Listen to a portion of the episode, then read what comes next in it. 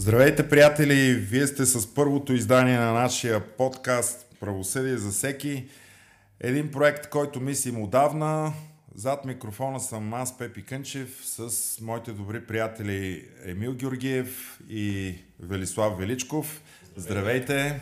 Добър вечер! Как е настроението? Прекрасно. Отдавна го чакаме този подкаст да го стартираме. Действително, това е наша стара мечта.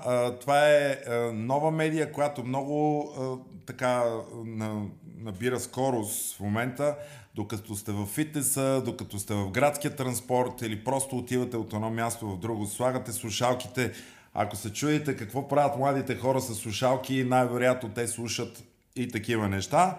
Не съм толкова млад, явно не ми е било мечтано. Но имаш слушалки. Имам слушалки, предпочитам да слушам Майлс Дейвис, но ако се наложи подкаст ще слушам. Добре. Така, днеска няма да говорим за Майлс Дейвис, но ще направим някой друг път такава тема за музиката, правата. Емо е специалист по интелектуална собственост и въобще с такива права. Днеска ще си говорим за вчерашната новина, а именно излизането на доклада. Освен тези новини, които са на лице, знаете, има 85 дни протести нестихващи в центъра на София, в още 20 града в страната и не знам още колко в, извън България. 25 града в 13 държави бяха поне преди две седмици, сега да. Може би с повече. Между другото да кажем, в неделя в Брюксел ще има протест, имаме покана да участваме. Неделя. Да, т.е. всяка неделя, същото мисля, че и в Лондон, ако не се лъжа, в Виена е всяка неделя, но в Брюксел, този ключов за нас град, в неделя ние ще участваме с дискусия подобна като тази, която направихме вчера за съдебната палата. Ще говорим отново за доклада. Комисията излезе с очаквания доклад за върховенство на правото за всички държави от Съюза. Всяка държава има своя глава с различна критика и похвали. Направо да скочим в тази тема. Кажете, кои са най-фрапиращите, най-интересните въобще аспекти от този доклад, който си струва да бъдат прочетени, тъй като той е 15 страници, за да не караме хората да гледат, да четат 15 страници. Какво е най-интересното, което той казва? 15, повече от 15. За България знам, че е 15 страници. Само за правосъдието в България 18 страници, общо 26 за България. Това е един от най-обемистите в рамките на общия документ за върховенството на правото в Европейския съюз.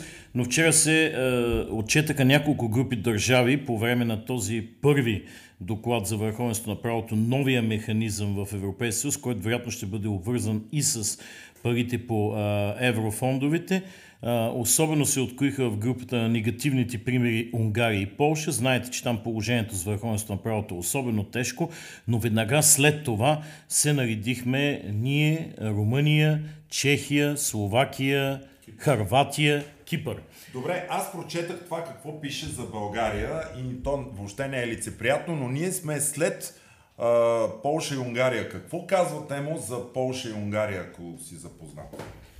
За Полша и Унгария обръщат внимание на старите болешки, тъй като това, което в България се случва не по институционален път, в Полша и Унгария отдавна е уредено законово, а именно тамошните административни органи, които управляват правосъдието, са изцяло политически доминирани, т.е. изцяло на политически поръчки отговарят. В Полша, ако си спомняте и миналата година на адвокатската конференция, го чухме от първо лице единствено число, как е направено с смяната на председатели на съдилища, смяна на членове на Върховния им касационен съд, изцяло по предложение на министъра на правосъдието, който е политическа фигура.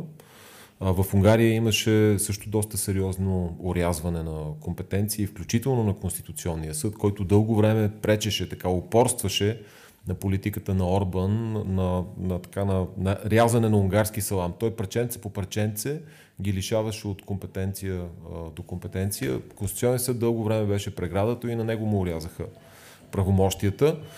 Тоест, там всичко, което се случва и у нас, по силата на договорки, по силата на задкулисни сделки, при тях е изцяло официализирано, защото само да кажа какво имаме предвид под задкулисни договорки, именно тази непобедима коалиция във Висшия съдебен съвет, съставена от членовете на прокурорската колегия, всичките до един, и политическите назначенци в съдийската колегия. След малко ще говорим за реакциите на политиците. Много интересно беше как реагират българските политици и тези в Унгария. В Унгария те директно си признават, те казват да, този доклад е лош, обаче НПО-тата, вражеските НПО-та, финансирани от Сорос, ни натопиха, докато тук стратегията явно е да кажат не е толкова лош, вие сте чели неправилно, там се казват добри неща. Но нека да се върнем за България. Велиславе, какво казва доклада за България и кои са критиките и има ли нещо добро все пак? Нашите родни управляващи казват, че има и хубави неща. Кои са основните критики и акценти, които Европейската комисия дава като проблеми за нашето правосъдие? Всъщност в Унгария политиците казват нещо друго. Нас не ни интересува какво казва доклада за правосъдието в Унгария, защото правосъдната система си е наша работа. Там Европейския съюз отдавна е изгубил институционалния механизъм за контрол и намеса и де-факто Унгария се държи като държава извън основните ценности и принципи на Европейския съюз с управлението на Виктор Орбан. За съжаление, по този път е много напреднала и Полша. Веднага след това обаче в групата на придвижващи се към олигархични зависимости в съдебната система, държава и политически назначения и контрол върху независимия съд се нарежда България, там миналата година бе и Румъния, преди да бъде сменено тяхното правителство. Вчера румънците признаха, че докладът е негативен и те ще вземат незабавни мерки за корекция, като най-напред отменят спорното законодателство от така наречената съдебна реформа на социалистическото правителство, доминирано от вече осъдения Ливио Драгня в Румъния.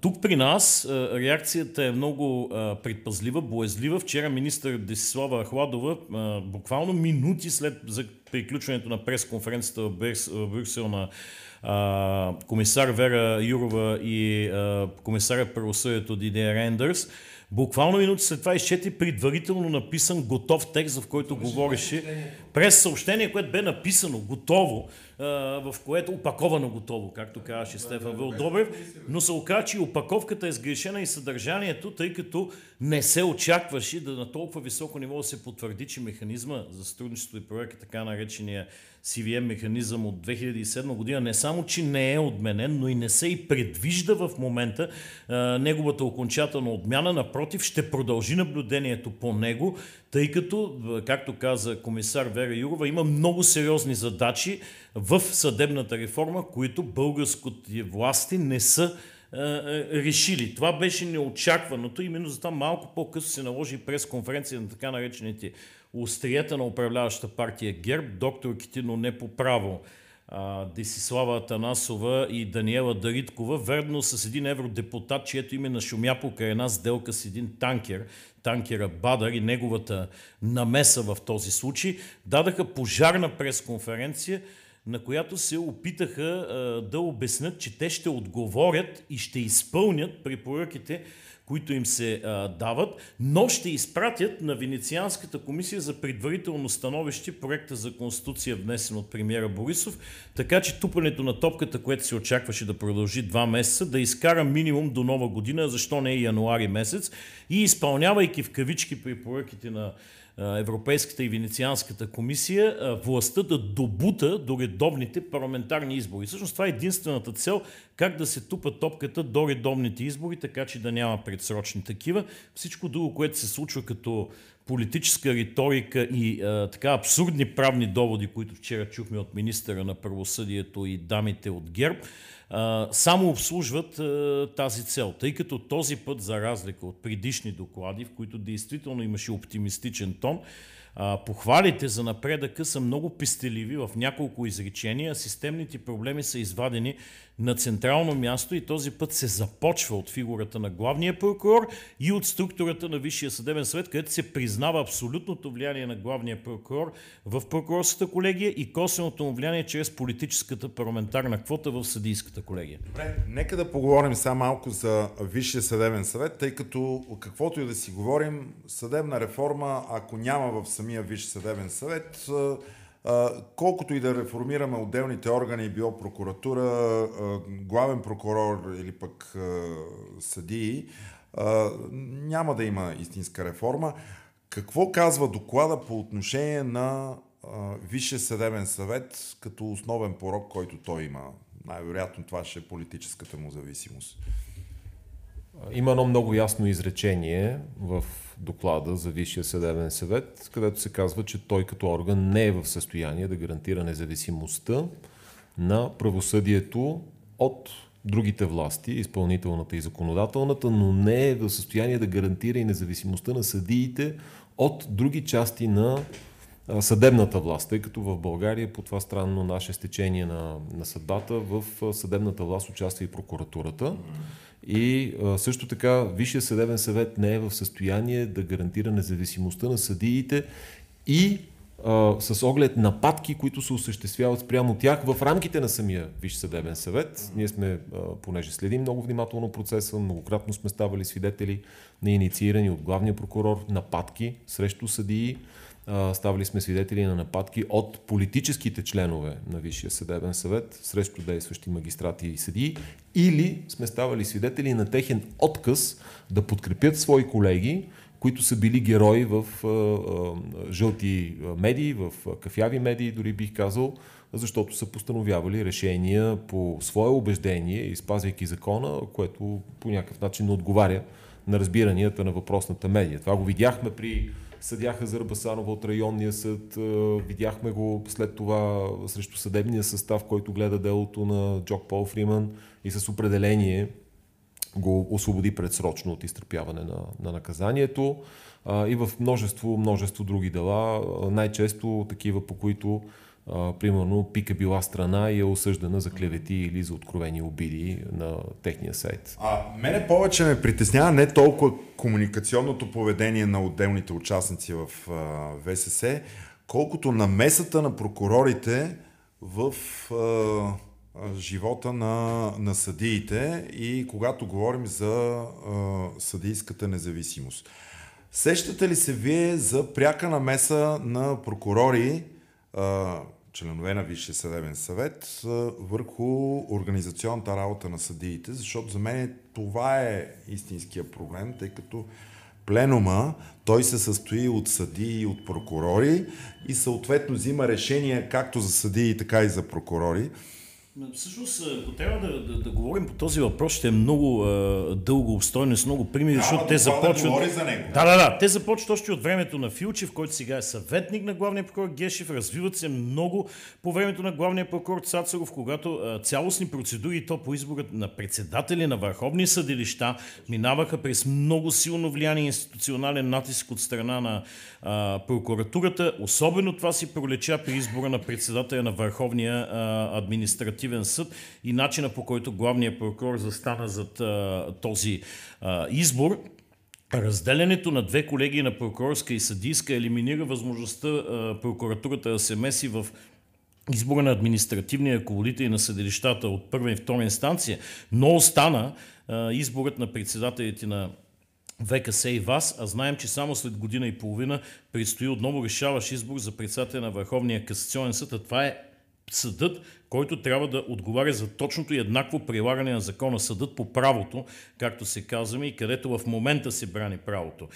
Много е силно изречението в доклада в този смисъл. За да се стигне до това изречение са разгледани множество примери и практики, а именно главният прокурор играе решаваща роля в прокурорската колегия и оказва също така влияние върху пленума, а потенциално и върху съдийската колегия, тъй като законът предвижда, че членовете на съдийската колегия, избирани от Народното събрание, по принцип може да са били прокурори и следователи. какъвто случай имаме и в съдийската колегия. Отделно от това казва доклада, че цялостната структура на Висшия съдебен съвет би могла да ограничи способността му на съвета да гарантира независимостта на съда срещу натиск от страна на изпълнителната, законодателната или съдебната власт, включително натиск от главната прокуратура и членове на самия Висш съдебен съвет. Тези констатации, както и констатацията за политически излучените кандидати в двете колегии на ВСС, ясно говорят и за пръв път се случва, че Европейската комисия не само е напълно наясна, но вече е напълно готова да го заяви, че има политизиране в работата на Висшия съдебен съвет, че има пряка намеса на прокуратурата чрез главния прокурор, включително по отношение независимостта на съда и кадровите назначения от страна на главния прокурор, и че това поставя под въпрос независимостта на съда и оттам върховенството на правото. Този извод е толкова ясен и категоричен, че не подлежи на двусмислен коментар, както и да се изказва министърът на правосъдието или мълчащия в момента главен прокурор, тъй като господин Гешев за сега отказва да коментира този доклад. Води се, че е в отпуск, но днеска е бил на откриване тържествено учебната година в Академията на МВР и е казал, че там се раждат много приятелства и се зараждат силни общности. Вероятно поради принадлежността му към общността, идваща от школата на МВР, главният прокурор отказва да коментира препоръките в доклада за прокуратура. Вчера те казаха, че ще вземат отношение по доклада, когато се запознаят в неговата цялост, т.е. те са чакали той да излезе на български язик. Ти сега четеш на английски и на някакви други. Те не са длъжни да разбират. С нощи го нямаш. Има го от днес. Днеска е вечерта. Така, изявление още нямаме. При това се си мисля, че в главна прокуратура, убеден съм, даже би било ненормално да е по друг начин. Има човек, боравещ с английски език, може да превежда и вероятно този документ вчера е бил приоритетен за тях. Госпожа си Камилева сигурно знае английски, но тя е говорител. Хора, аз обаче съм притеснен от друго, че прокурорите имат място във Висшия съдебен съвет, влияят в работата на съдиите, а ние адвокатите за нас нищо. Ай сега ще кажа, че се оплаквам. Как ние имаме адвокат? Имаме адвокат. Как се казва той? Боян Новански, аз го знам. Но още търся поне още трима колеги извън стоящите тук, които да го познават. Адвокат Боян Новански. Google също не казва много за него. Но добре. Трябва да кажем, че той е от политическата квота. Тоест не е излъчен от адвокатурата. Той не е излъчен от адвокатурата. Всъщност изобщо не знаем как е излъчен, освен че е очевидно предложен от... Чие предложение беше? Той е на БСП ли беше? На Атака. Така, и тук трябва да кажем колко непрогледно биват избирани политическите членове на Висшия съдебен съвет от парламента, понеже те трябва да бъдат излъчени с много голямо мнозинство от 2/3. Реално партиите се договарят помежду си предварително и след което си ги гласуват на принципа 3-5-8. Това да казва ли нещо по този въпрос? За начин на избиране на политическата воля? Да. Обръща се внимание на този аспект, като се обръща внимание на множеството препоръки, давани в миналото от Съвета на Европа и на Венецианската комисия. Венецианската комисия действително има становища по тези въпроси, като казва, че първо трябва да е изключително прозрачна процедурата с дълги консултации. Т.е. трябва да има един много дълъг период, в който да бъдат избирани кандидатите, те да се представят на обществото, обществото да разбере кои са тези хора, след което те да имат концепции, ясно изградени, какво ще правят, защо кандидатстват, защо искат да бъдат във Висшия съдебен съвет и след което да бъдат дълго време изслушвани и да отговарят на въпроси не само на парламентаристите, т.е. на депутатите, но да има и отворена възможност за представители на граждански организации, например, да им задават въпроси и ако трябва изслушването на един такъв член да трае повече от един ден, ако се налага. Значи, нека да гледаме какво се случва, например, зад океана в Съединените щати, там когато се избират или върховни съдии, или други високопоставени членове на тяхната правосъдна система, изслушванията траят дни, ако се налага. И така трябва да бъде. Аз само ще припомня, че през 2017... Само нямаме предвид последния случай с съдия от Върховния съд, когато Доналд Тръмп се опитва да назначи... Не. Там още не е... Тя е само номинирана, не е стартирала дори процедурата. Малко прилича на тази наша. Да. Там сега... И там не всичко, което блести е злато. Това също трябва да го кажем. Пороци има навсякъде. Но само ще припомня, че през 2017 година бяха избрани членовете от политическата квота в ВСС буквално в галоп темпо, супер бързо, без никакви дебати, без никакви представяния. Ревизорът тогава беше водещ в тази парламентарната комисия, която ги окомплектоваше и реално ги предложи абсолютно готово с фльонга и ги представи на пленарно заседание да бъдат изгласувани. Мисля, че един отпадна, един кандидат от Воля не събра необходимите гласове. Беше тежка драма. Просто на Воля не им беше важна, тъй като техните там 10 или 11 гласа, колко имат, че 12, те не им бяха необходими. Беше демократично, не бяха 17 души за 17 места, бяха 18 души за 17 места, нали? Да. Така, и ние тогава изобщо не разбрахме кои са тия хора. Не разбрахме защо е необходимо, например, парламентарната политическата квота да бъде попълвана с действащи магистрати, каквито са Кояджиков, каквато е Имова. При прокурорите абсолютно всичките са действащи прокурори, например, или следователи. Не разбрахме защо не се възприеха предложения да има повече адвокати, да има преподаватели по право, да има представители на граждански организации, които изпълняват общия критерий за 15 годишен юридически стаж. Аз още не мога да разбера по какви качества и критерии беше избран колегата Боян Новански. Този въпрос мен ще ме вълнува до края на мандата на Висшия съдебен съвет. Даже ще го попитам господин Новански, след като приключи мандата, може би ще сподели. Да. По какви критерии е бил избран той? Абсолютно. Добре, понеже имаме още 10 минути до края на този подкаст, нека да не даваме цялото време на Висшия съдебен съвет, да поговорим малко за фигурата на главния прокурор. Едно нещо за Висшия съдебен съвет, което трябва да го има в доклада отчетливо и трябва да се подчертае. Висшия делегация на Европейската комисия казва изрично, че във Висшия съдебен съвет, в съдийската колегия, не е спазен принципът за мнозинство на съдиите, избирани от съдии, а това застрашава изключително сериозно независимостта на съда. За нашите слушатели да припомним, в прокурорската колегия избраните хора от парламентарната квота с един по-малко от избраните прокурори, съответно един следовател, еднакъв брой. И с един по-малко, защото главният прокурор дава единия глас в повече.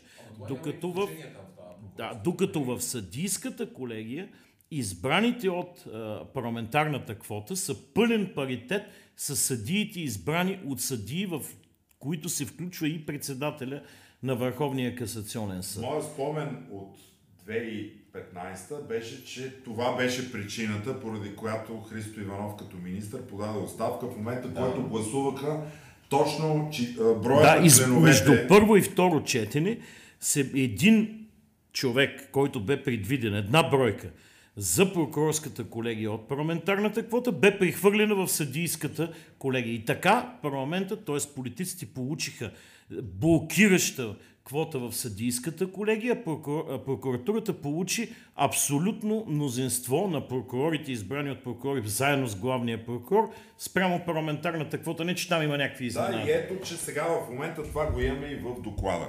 Но, пак аз искам да се движим напред, тъй като ще ни отнеме цялото време. Какво казва доклада за личността на главния прокурор? Знам, че това е един от основните акценти и критики, които има там. Аз мисля, че за личността нищо не казват, но за длъжността. За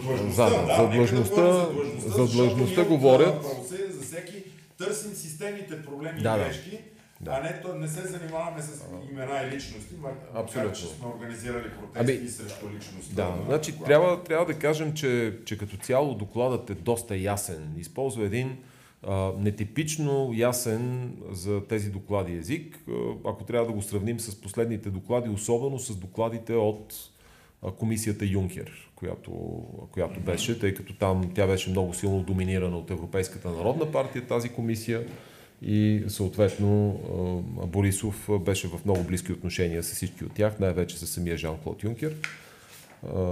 Факт е, че по отношение на главния прокурор доклада казва много ясно, изброява отново, не е съобразена фигурата на главния прокурор с прословутото решение на Европейския съд правата на човека Колеви срещу България, а пък това самото дело представлява една цялостна дисекция на българската така, на българската правна рамка от Конституцията, минавайки през наказателно-процесуалния кодекс и Закона за съдебната власт и изброява всичките критерии, които правят главния прокурор такъв, над когото е само Господ. Mm-hmm. Също така уточнява доклада, че ред препоръки на Венецианската комисия и на Съвета на Европа не са изпълнени, които са правени много време, много пъти са правени в годините. Споменава и за неизпълнението на задължението на България, наложено от Комитета на министрите, пак във връзка с делото Колеви срещу България. Както каза и Велислав, обръща се внимание на всички възможности институционални и не само на главния прокурор да влияе чрез положението си в Висшия съдебен съвет. Но има един интересен завършек, аз ще го прочета. Вчера си го преведох още от английски, може би в сега дадения вариант на български да звучи малко по-различно, но смисъла, убеден съм, ще е същия. Казва се, че по-нататъчната консултация на Венецианската комисия по законопроекта, а тук се има предвид законопроекта, с който ще се въведе този специален прокурор, който ще разследва главния. Нали? Иначе абсолютно задължително е да се вземе предвид по-нататъчната консултация на Венецианската комисия, тъй като тя ще даде уверение относно ефективността на новия механизъм за отчетност. В превод, каквото и да правят нашите, просто трябва да го съгласуват с Венецианската комисия този път и най-вече да приемат препоръките, които Венецианската комисия ще даде, а не само да ги вземат за сведение, както много често при нас се случва, а действително нещо да направят. Обръща се и много сериозно внимание на този специалния прокурор, който ще го разследва, като моментално за съставителите на доклада от Еврокомисията е станала ясна, няма да бъде хапещ механизъм, т.е. няма да бъде работещ механизъм, тъй като те казват, няма как той да разследва главния или по някакъв начин да му се противопостави, след като главния, от друга страна, седейки и ръководейки цялата прокурорска колегия, не, тя му козирува, той ще може да прави каквото си иска с този специален прокурор. Ако трябва да види, ще го прати, ще го командирова, ще му намали заплатата, каквото иска, това ще направи с него. Всичките тези възможности ги има. И тук трябва да кажем, че днес аз я гледах сутринта Хладова в Нова телевизия, тя каза, че все пак мислели за някакви механизми, как точно малко да ги избегнат точно тия проблеми, примерно мандата на този специален прокурор да не съвпада, да не може да му се въздейства съвсем от главния и така нататък. Какво става, ако мандата на специалния прокурор започне една година или две преди да изтече този на главния? Той на практика ще бъде в последователна зависимост от двама главни прокурори, тъй като доклада казва решението на Конституционния съд, че главният прокурор не може да упражнява надзор законно за прокурорите, които го разследват. Той казва, не разсейва притесненията, свързани с процедурата по назначаване на предвиден специален прокурор. Факта, че той ще остане подчинен на главния прокурор за дейности различни от разследването срещу главния прокурор и неговите замеси. И затова днес министър Хладова казва, да, но ние ще може да измислим така, че той нищо друго да не прави, освен да разследва главния прокурор и заместник. Снимам, Володя ще кажем, ако те не извършат престъпление, тогава просто нищо той няма да прави. Ще бъде безработен специален прокурор, но и както и ти казваш, ако той бъде изкаран от дискрецията на главния прокурор изцяло, но се отчита и бъде избиран, примерно от Висшия съдебен съвет с 8 гласа от прокурорската колегия, на практика това е монолитното преторианско мнозинство на главния прокурор. Тоест нито един проблем не се решава. Тук имаше едно разумно предложение на мисля, на Съюза на съдиите, което те направиха в конституционните консултации при президента Радев, този независим главен прокурор всъщност да е наказателен съдия, който да напуска от ВКС, да напуска за времето на мандата си длъжността съдия от ВКС и да има пълната независимост, включително и собствен екип, с който да провежда разследването. Нещо като съдия-следовател, нещо като Фалконе, какъвто е бил в Италия. Но явно днес въобще нямат предвид това, Хладова и компания, защото те гледат как да се измъкнат от въпросите и констатациите на доклада, а не да решат проблема. Абсолютно. Те всъщност днешното интервю показва, че те изобщо нямат идея какво ще правят, тъй като просто не са очаквали, може би, доклада в тази част да бъде толкова остър. А тук може би трябва да споменем и нашето предложение за независимия замглавен прокурор, който освен да може да разследва главния, да отговаря цялостно за антикорупционната политика, тъй като антикорупционната политика е също друг голям пирон в доклада. И то пирон така в обувката на настоящата власт. Между другото, 3 страници от доклада са отделени на КПКОНПИ, Комисията за отнемане на законно придобито имущество, нейната ефективност в кавички, доверието в нея, което е едва 20%, незавършените наказателни конфискационни производства и всъщност тук между редовете в доклада се чете факта, че точно бившия главен прокурор Цацаров е настоящ шеф на комисията и би трябвало в пълен синхрон с настоящия главен прокурор, когато той предложи да постигат осъдителни присъди и реални конфискации, а не просто запори на банкови сметки и възбрани на имущества. И абсолютно в доклада личи, че първо не е завършена уредбата за борба с корупцията, има съществени празноти и дефекти. Второ, че не е доказана ефикасността на действията на КПКОНПИ в сегашния вид и правомощия. И в сегашния вид и правомощия няма как да е, след като те все още не могат да дадат в числа колко реално лева са върнати в бюджета. Влезли действително в бюджета. Не конфискувани, не запорирани, не оставени на отговорно пазене, но тези, които са реално върнати в бюджета, защото аз си спомням, ако 2017-та, Лавра Кьовеши много добре каза, нашите резултати се изразяват в това, че обвинителните актове биват потвърдени от присъди в съда и второ, имаме реално влезли в бюджета откраднати пари.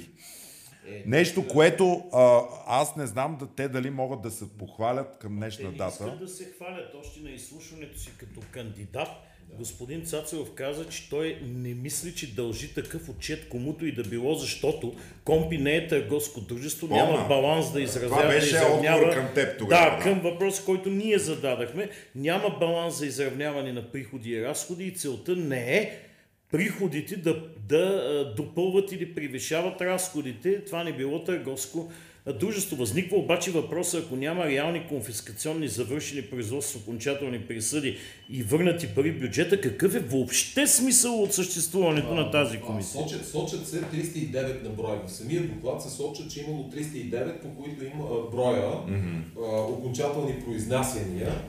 И тук се казва над 133 милиона лева са очевидно отнети. Активи на такава стойност. Обаче аз задавам въпроса, къде са тия пари? Where is the money? Буквално, къде са парите? Това е колосална сума, хора. Представете си го 133 милиона лева, ако това е влязло обратно в бюджета. Обаче по този въпрос очевидно има пълна мълчина. В проекти за бюджета няма такова перо. Да. Значи, по някакъв друг начин, не знам, може би остават на разпореждане на бюджета на комисията. Да. Ще се окаже право онази бивша пиарка или каква им беше на КПКОНПИ, която ги напусна с скандал и писа по Фейсбук едни постове, дето после ги триеше, че това били изцяло виртуални отнемания и виртуални конфискации. Тоест, на хартия, да, има решение, влязло в сила, че се конфискува, обаче накрая няма никой. И се задава въпроса, къде е ефективността на този орган, който е снабден с невероятни правомощия. Те могат да конфискуват, да запорират, да възбраняват, какво ли не. Буквално какво ли не. И уж го правят, обаче май го правят само срещу неудобни такива. Стоят в хладилник, възбраняват.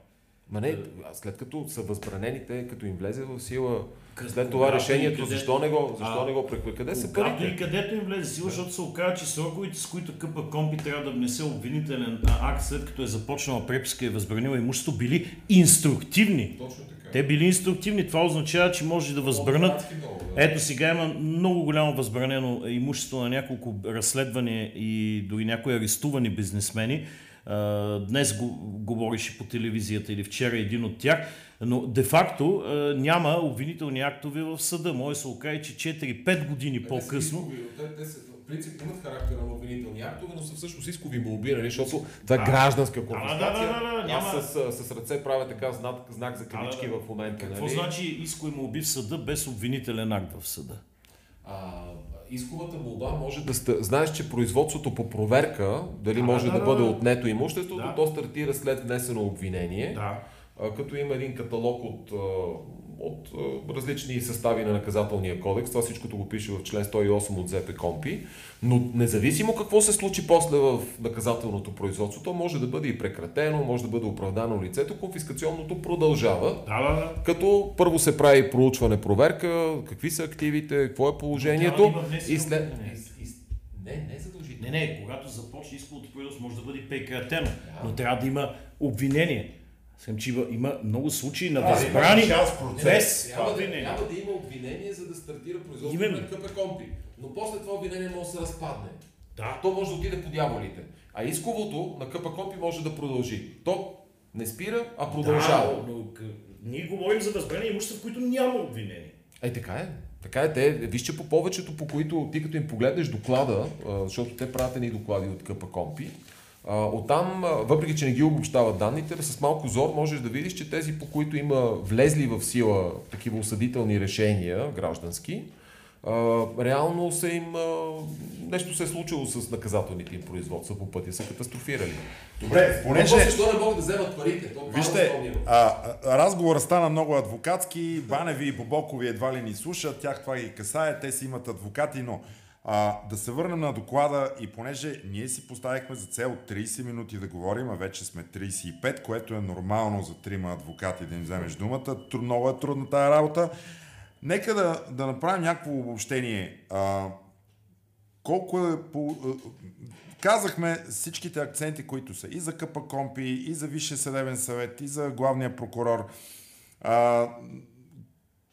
Толкова много критики, не са очаквали нашите политици да бъде толкова критичен. Помня миналата година, когато доклада, си спомняте, беше много мек, много такъв витиеват. Абсолютно. И тогава те го използваха включително за своя пропаганда, каква голяма реформа се е случила, но днеска са много тихи и много предпазливи. Жан-Клод Юнкер беше обещал на Бойко Борисов отпадане на мониторинга до края на мандата на оглавяваната от него Европейска комисия. Но явно сега Урсула фон дер Лайен не счита, че тя има поет ангажимент към Бойко Борисов и тъй като се очаква да бъде обвързано върховенството на правото с парите от европейските фондове, то наблюдението в България ще стане особено осезателно, просто защото се крадат европейски пари. Да. И вече европейски данъкоплатци питат за тях. Аз искам да попитам, какво следва след този доклад? Има проект за резолюция, ако ти беше... Ще има обсъждане в парламентарната комисия по граждански свободи, така наречената комисия. Днеска започна. Да, и вероятно утре ще излезе. Има и проекто резолюция, даже вече можем циркулира текста на проекто резолюцията и на пръв поглед също изглежда остър. Аз доколкото чух, тя е по-остра и от самия доклад, тъй като тя е по-кратка и по-директна. Аз не успях. Хладова ли каза нещо? Не. Тук има като чернова, хората коментират. Споделя се в Twitter, може да се види, който следи акаунта, да кажем, на Либе. В Twitter може да достъпи черновата на този текст. На английски го има за сега само, но... Тук трябва да кажем, че Еврокомисията по отношение на мониторинговия доклад има едни правомощия, докато парламентаристите в Европарламента са малко по-различни, т.е. те ще трябва да се ограничат по-скоро до политически изказвания, но тяхната основното им правомощие проистича все пак от това, че при нас се харчат европейски пари и те се присвояват, те отиват някъде по дяволите и те всъщност захранват българския корупционен живарник. Аз и мисля, че протеста допринесе страшно много за това в Европейския съюз да разберат хората, чрез медиите, разбира се, водещите европейски медии, да разберат, че в основата на всичко са европейските пари. Без достъпа до тези евросредства в огромни размери, ние не бихме имали и толкова цъфтяща олигархия, добре подредена, не бихме имали този медиен съпорт, който олигархията е в състояние да си купи. Това се казва, макар и малко по-завуалирано във втората част от доклада, тази медийната, която е. Изтъква се проблема с цялостната зависимост на повечето медии от публични средства, т.е. държавни, национални и съответно европейски. Така че това се разбра и стана ясно за абсолютно всички и това е най-трагичното, защото една прекрасна по своята всъщност идея на Европейския съюз се, унищожава се, буквално в корените се унищожава и се убива, ако Европейския съюз трябва да се превърне просто в един преразпределител на средства и тези средства да отиват в нереформираните държави, като българската, с нереформирани правосъдни системи и да служат за захранване на политическата престъпност у нас. За да стане по-ясно, и с това предлагам да завършим, Велиславе, тези 27 милиарда ли колко бяха гласувани последно и 9, ще се отразили такъв тип доклади за България по отношение на върховенството на правото, за тяхното усвояване? Това не мога да кажа. Това е един много сериозен дебат, който се води и трябва да завърши в Европейския парламент, Съвета на министрите и Европейската комисия. Дали и как върховенството на правото, независимостта на съда и медиите ще бъдат обхванати. Все още такова решение няма. Ние говорим за едно сериозно обсъждане, едно сериозно намерение. Защото днес Андрей Ковачев каза, че да, трябва да се обвърже. Да, трябва в бъдеще време. Да, ако това обаче се обвържи с оглед това, че ние ще бъдем през ноември месец първи в обсъжданията на Европейската комисия по докладите и това, което предстои сега в Европейския парламент и резолюцията, за която говорите на Либи. И това вчера, което се случи, аз мисля, че България има опасност да претърпи сериозни финансови рестрикции през следващия програмен период, а правителството и парламентът особено имат много малко време, за да изпълнят тези кристално ясни препоръки и да се съобразят с включително становището на Венецианската комисия, за да избегнат този риск. И понеже някои говорят, че било много лошо да се чертае негативен образ на България в Европейския съюз, парламент и комисия, трябва да кажем, че негативният образ на България го чертаят тези, които се разпознават като констатации и препоръки в този доклад. Всичко това нямаше да го има, ако нашите герои на властта си бяха изпълнили препоръките още от доклада от 2015 година, които не са изпълнени и те продължават и този път вече са казани с много голяма острота и сила. Така че ако някой застрашава българските пари и българския авторитет в Европа, това е парламентът и правителството, начело с Бойко Борисов. Разбира се, прокуратурата в лицето на главния прокурор, която отказва категорично да осъществи реформа и децентрализация, такива каквито са препоръките, и да въведе, да поиска реална отчетност и контрол върху дейността на главния прокурор. Така че най-интересното предстои, както се казва. Добре, приятели, това беше всичко за днес. Предлагам ви да спрем тук. Казахме много неща. Нашите слушатели можаха да слушат тази интересна дискусия. Много е трудно да обясняваш нещо, което е сложно, така че да го разберат хората и от паланките. Казва се четене с разбиране. Аз мислих, че се учи в трети клас, учило се във втори клас. По повод вчера министър Хладова, която дори не беше разбрала към момента на нейната пресконференция, че мониторингът не само остава, но ще продължи. Защото Юрова го каза като отговор на въпрос. И така, четене с разбиране трябва да има, особено тези, които са компетентни да изпълнят тези препоръки. Вижте, аз не вярвам някой да си ляга и да чете доклада. Не вярвам някой да ходи на работа и в метрото да чете доклада. Хората имат нужда да им бъде обяснено, защото това ме касае. Но хората, те имат нужда някой да им го обясни, да го обясни лесно, смилаемо. Това е, което ще правим в всички следващи издания. Благодаря ви и до следващите ни включвания. Харесайте страницата ни в Facebook, там постваме постоянно новини, канала в YouTube, станете абонат, акаунта в Twitter, който Емо поддържа и непрекъснато качва интересни неща. Опитваме се да ползваме всички канали възможни с цел информацията и това разясняване на народен език да стигне до вас. Приятна вечер и до следващия път. Майлс Дейвис.